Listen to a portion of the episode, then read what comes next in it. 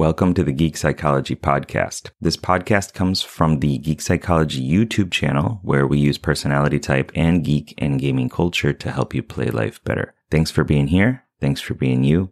And I hope you enjoy the show.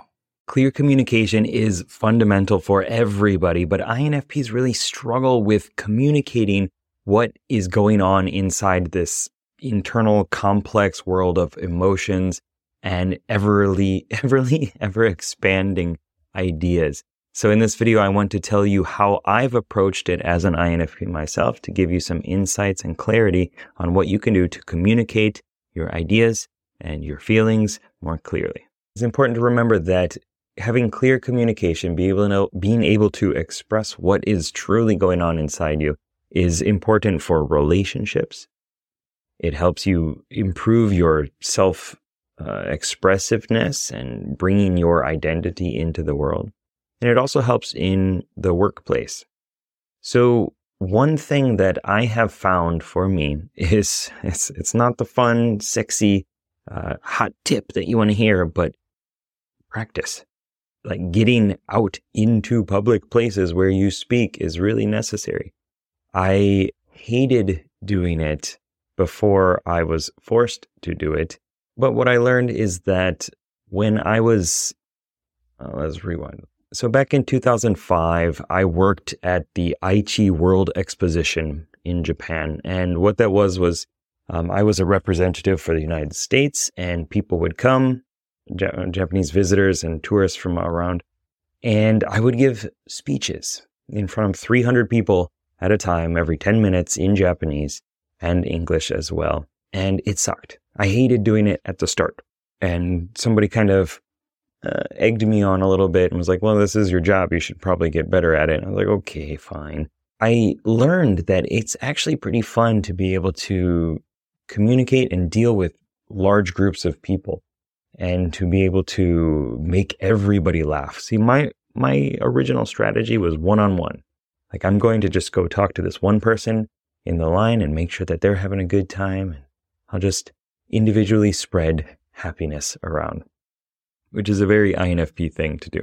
But I also learned that the extroverted intuition, this innovating explorer character within us, our auxiliary function, is a character that wants to play with possibilities, that likes to, to, you know, fiddle with the box, shake the box a bit and see what happens. And it is a lot of fun when you learn to embrace it.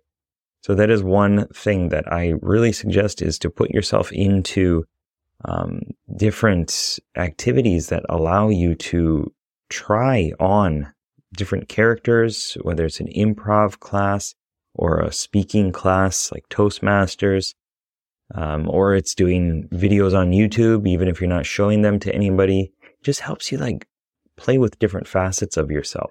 And another thing is to have a clear understanding, have some guideposts for what it is that you want to say.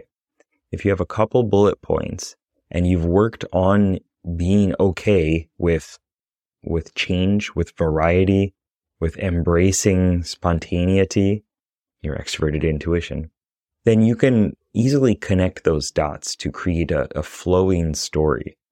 Your mind is full of ideas it's able to connect this thing to this thing very quickly. Uh, that's what extroverted intuition does. It's just like, how is this related to this? Let's, let's see. Let's find out. And when you can embrace that, you really lean into one of the strengths of your personality type. So if you just have a couple bullet points, you can go down it and allow your narrative to flow and your story to create a connection between those. It doesn't have to be perfect. Nothing I have said has ever been perfect, and that's okay because it is what it is and it's a learning experience. And if you take everything as a learning experience, as a step in a direction, and you'll see if that direction is correct or not as you take the step, then it makes things a lot more adventurous and a lot more fun and easier to do. It takes a lot of the pressure off. You don't need to be perfect. Nobody's perfect. So lighten up, allow yourself to make mistakes. And another thing that really helps is to embrace intuition, to allow metaphors and silly ideas to rise to the top and to use those to explain. Because a lot of times what happens as INFPs, we're kind of taught that we should be more practical with our communication. We should be clearer. We should use facts and data and objectives to back up what we say. And that is just not usually how we work unless we've been trained to do that or we've grown up in a place that uh, honors that. Stop trying to force it. You can learn it. It's good. It's helpful. And it'll help you talk to a wider variety and range of people more clearly.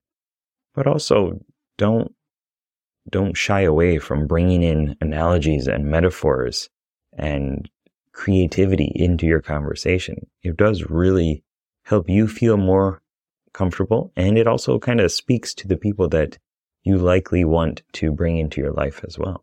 So again, remember to practice a bunch. I know it's not sexy, but it is important. You can't learn a skill without practicing. Next, outline or have some sort of a structure to what you want to say. And then third, make sure that you use your strengths. Lean into your strengths. You don't need to speak really loud and be like a Tony Robbins, really dynamic, dramatic character. You can be cool and calm and use analogies and have fun with metaphors as well. So I hope that that helped. If it did, uh, like, share, subscribe, and click on this video over here to learn more about your INFP personality type. Good luck, have fun. Peace. Thanks for listening, and I hope you got something out of it. I know that by listening to this podcast, it means that you're ready to take your life to the next level, and I'm so excited to help you do it. Whether you're struggling with anxiety, lack of motivation, or you're just looking for your spark and purpose, I have many courses and a one-on-one coaching service available to you to help you get out of your own way and be happy. So head on over to geekpsychology.com to get started. See you there.